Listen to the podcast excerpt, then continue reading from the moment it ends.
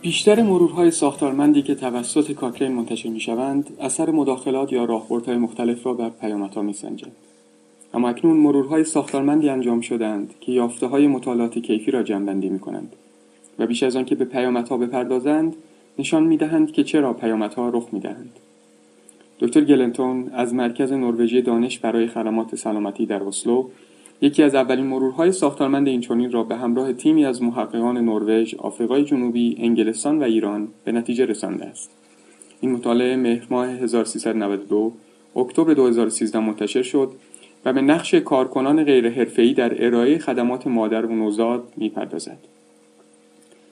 عنوان انگلیسی کارکنان غیرحرفه‌ای لی هلس ورکرز می باشد. من آرش رشیدیان دانشیار دانشکده بهداشت دانشگاه پزشکی تهران هستم و به نمایندگی نویسندگان این گزارش را به زبان فارسی ارائه می کنم. کارکنان سلامت جامعه، رابطین بهداشت، داوطلبان سلامت و یاوران درمان از جمله نامهای متعددی است که به کارکنان غیرحرفه‌ای سلامت در گوشه و کنار جهان داده شده است.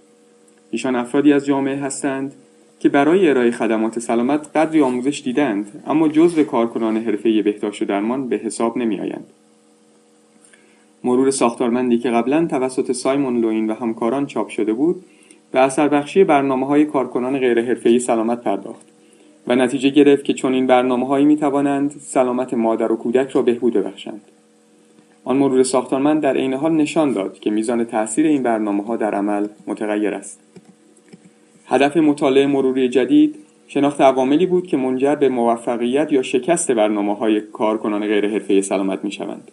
به این منظور یافته های مطالعات کیفی مرتبط با به کارگیری این کارکنان در ارائه خدمات مادر و کودک خلاصه شدند و مجموعی از عوامل مؤثر بر موفقیت برنامه ها شناسایی شدند. یافته ها برگرفته از سنتز بیش از پنجاه مطالعه از کشورهای درآمد بالا، درآمد متوسط و کم درآمد است. بیشتر مطالعات به تجربیات کارکنان غیرحرفه‌ای سلامت پرداخته بودند.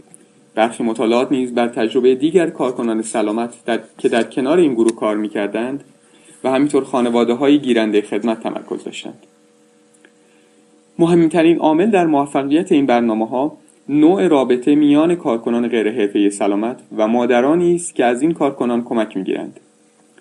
همینطور نوع رابطه میان کارکنان غیرحرفه‌ای سلامت و دیگر کارکنان سلامت نیز اهمیت دارد. از دیگر عوامل موثر می‌توان مشوقهایی که به کارکنان غیرحرفه‌ای سلامت ارائه می‌شوند میزان آموزش و نظارت بر کار آنان و میزان تعامل آنها با نظام سلامت مثلا امکان ارجاع بیمار را نام برد.